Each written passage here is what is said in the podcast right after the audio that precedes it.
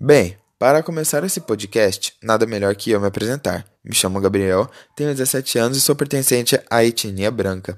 Sou privilegiado em vários aspectos, incluindo o tema de hoje, privilégio branco e o racismo. Não entrarei na minha questão enquanto branco, mas irei relatar tópicos que têm como base o racismo estrutural. Começaremos falando sobre quando se iniciou um preconceito e um ato de repulsa às pessoas de origem afrodescendente. Será relatado sobre o racismo no Brasil. Porém, os primeiros indícios do racismo foram há mais de 5 mil anos atrás, situado na região da Mesopotâmia. Mas hoje falaremos do racismo no Brasil em específico. Muitos não veem o país como um país racista, porém ele é e eu posso te provar. Em vários aspectos. O racismo se instaura através de até mesmo uma chacota sobre o fenótipo negro, como um nariz de batata ou um cabelo ruim, evoluindo para um regime rude e autoritário. O racismo parte do princípio que existe a classe dominante e ela dá característica às pessoas dentro do grupo racial negro, usando seu poder para desempoderar, desvalorizar ou remover o acesso desse determinado grupo tirando o acesso também a oportunidades e recursos valiosos. Porém, seria somente a classe oprimida dos negros que reproduziria o racismo? Não. Muito pelo contrário. Como foi citado, o racismo é algo estrutural. Mas o que seria o racismo estrutural? É algo que passou de geração a geração. É algo tão antigo e enraizado desde a época da colonização branca ou colonização europeia. Por isso dá o um nome estrutural, é algo implantado em todos e principalmente na sociedade. Mas, por mais que essa estrutura seja racista e velha, ela ainda é reproduzida hoje. Negros podem ser racistas? Sim, mas não é algo comum. Assim como um negro pode ser racista, uma mulher pode ser machista. Mas enfim, só explicando um pouco mais do que significa algo estrutural.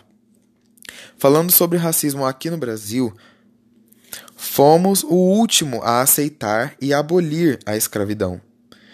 Porém, esse feito foi há pouco tempo, há 132 anos. Isso ajuda a entender problemas atuais como pessoas negras têm em média menor nível de escolaridade e maior nível de desemprego, sem contar que também têm menor renda comparada às outras classes e etnias, como o pardo e o branco. Por isso, ainda existe o sistema de cotas. Ninguém quer o sistema de cota para sempre. Nós buscamos é, todas as raças iguais. Porém, isso é uma reparação histórica e uma dívida com a comunidade negra. Dando voz também à pessoa negra em si, são relatados como são relatos como atendentes de loja, não querem entender o cliente negro só por causa da sua cor de pele, achando que ele não pode comprar algo da loja, a desconfiança e o achar que todo negro é bandido, como a famosa frase do nosso presidente: bandido bom e bandido morto. Então, que tipo de bandido seria o bandido morto? Isso que é o engraçado da nossa sociedade.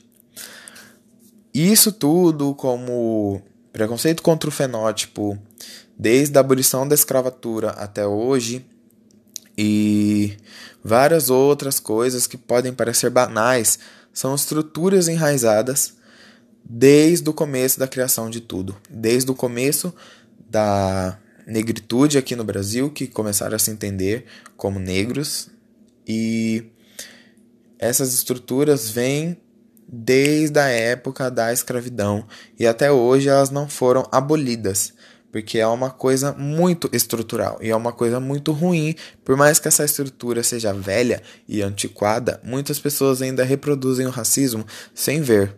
Eu já vi e já presenciei muitas pessoas reproduzindo racismo com pessoas negras, como falar que ah, fulano tem um cabelo ruim, e fulano não sei o que, fulano é bandido, fulano usa trança, fulano faz isso, faz aquilo. Isso são estruturas desde o início de tudo até hoje, porque são enraizadas na nossa sociedade. Citando também a exclusão de pessoas negras e periféricas. Essa exclusão pode ser tanto reproduzida em crianças, como deixar crianças negras não participar da roda, como em adultos, em atos de violência, de maltrato, como se o negro fosse um objeto que você pode escravizar e mandar. Sem contar também a repulsa em religião de matriz africana. Com a gente também tem muita repulsa ao africano, à matriz africana, chuta que é macumba, são preconceitos relacionados ao negro e religião de matriz africana. Porém, tudo isso que foi relatado como problemas do século passado, até hoje, todos esses problemas são reproduzidos daquela época, como eu havia dito, até hoje. A cura para o racismo seria a empatia, o amor e a conscientização que somos todos normais e que não existe e não deveria existir o recorte racial na sociedade. E é isso, foi o meu podcast. E acho que a cura para tudo isso seria a conscientização que todos nós somos iguais, deveríamos ter o mesmo, a mesmo acesso à educação, o mesmo acesso às escolas públicas e todas as faculdades. E somos todos iguais perante a lei. E é isso que deveríamos exercitar.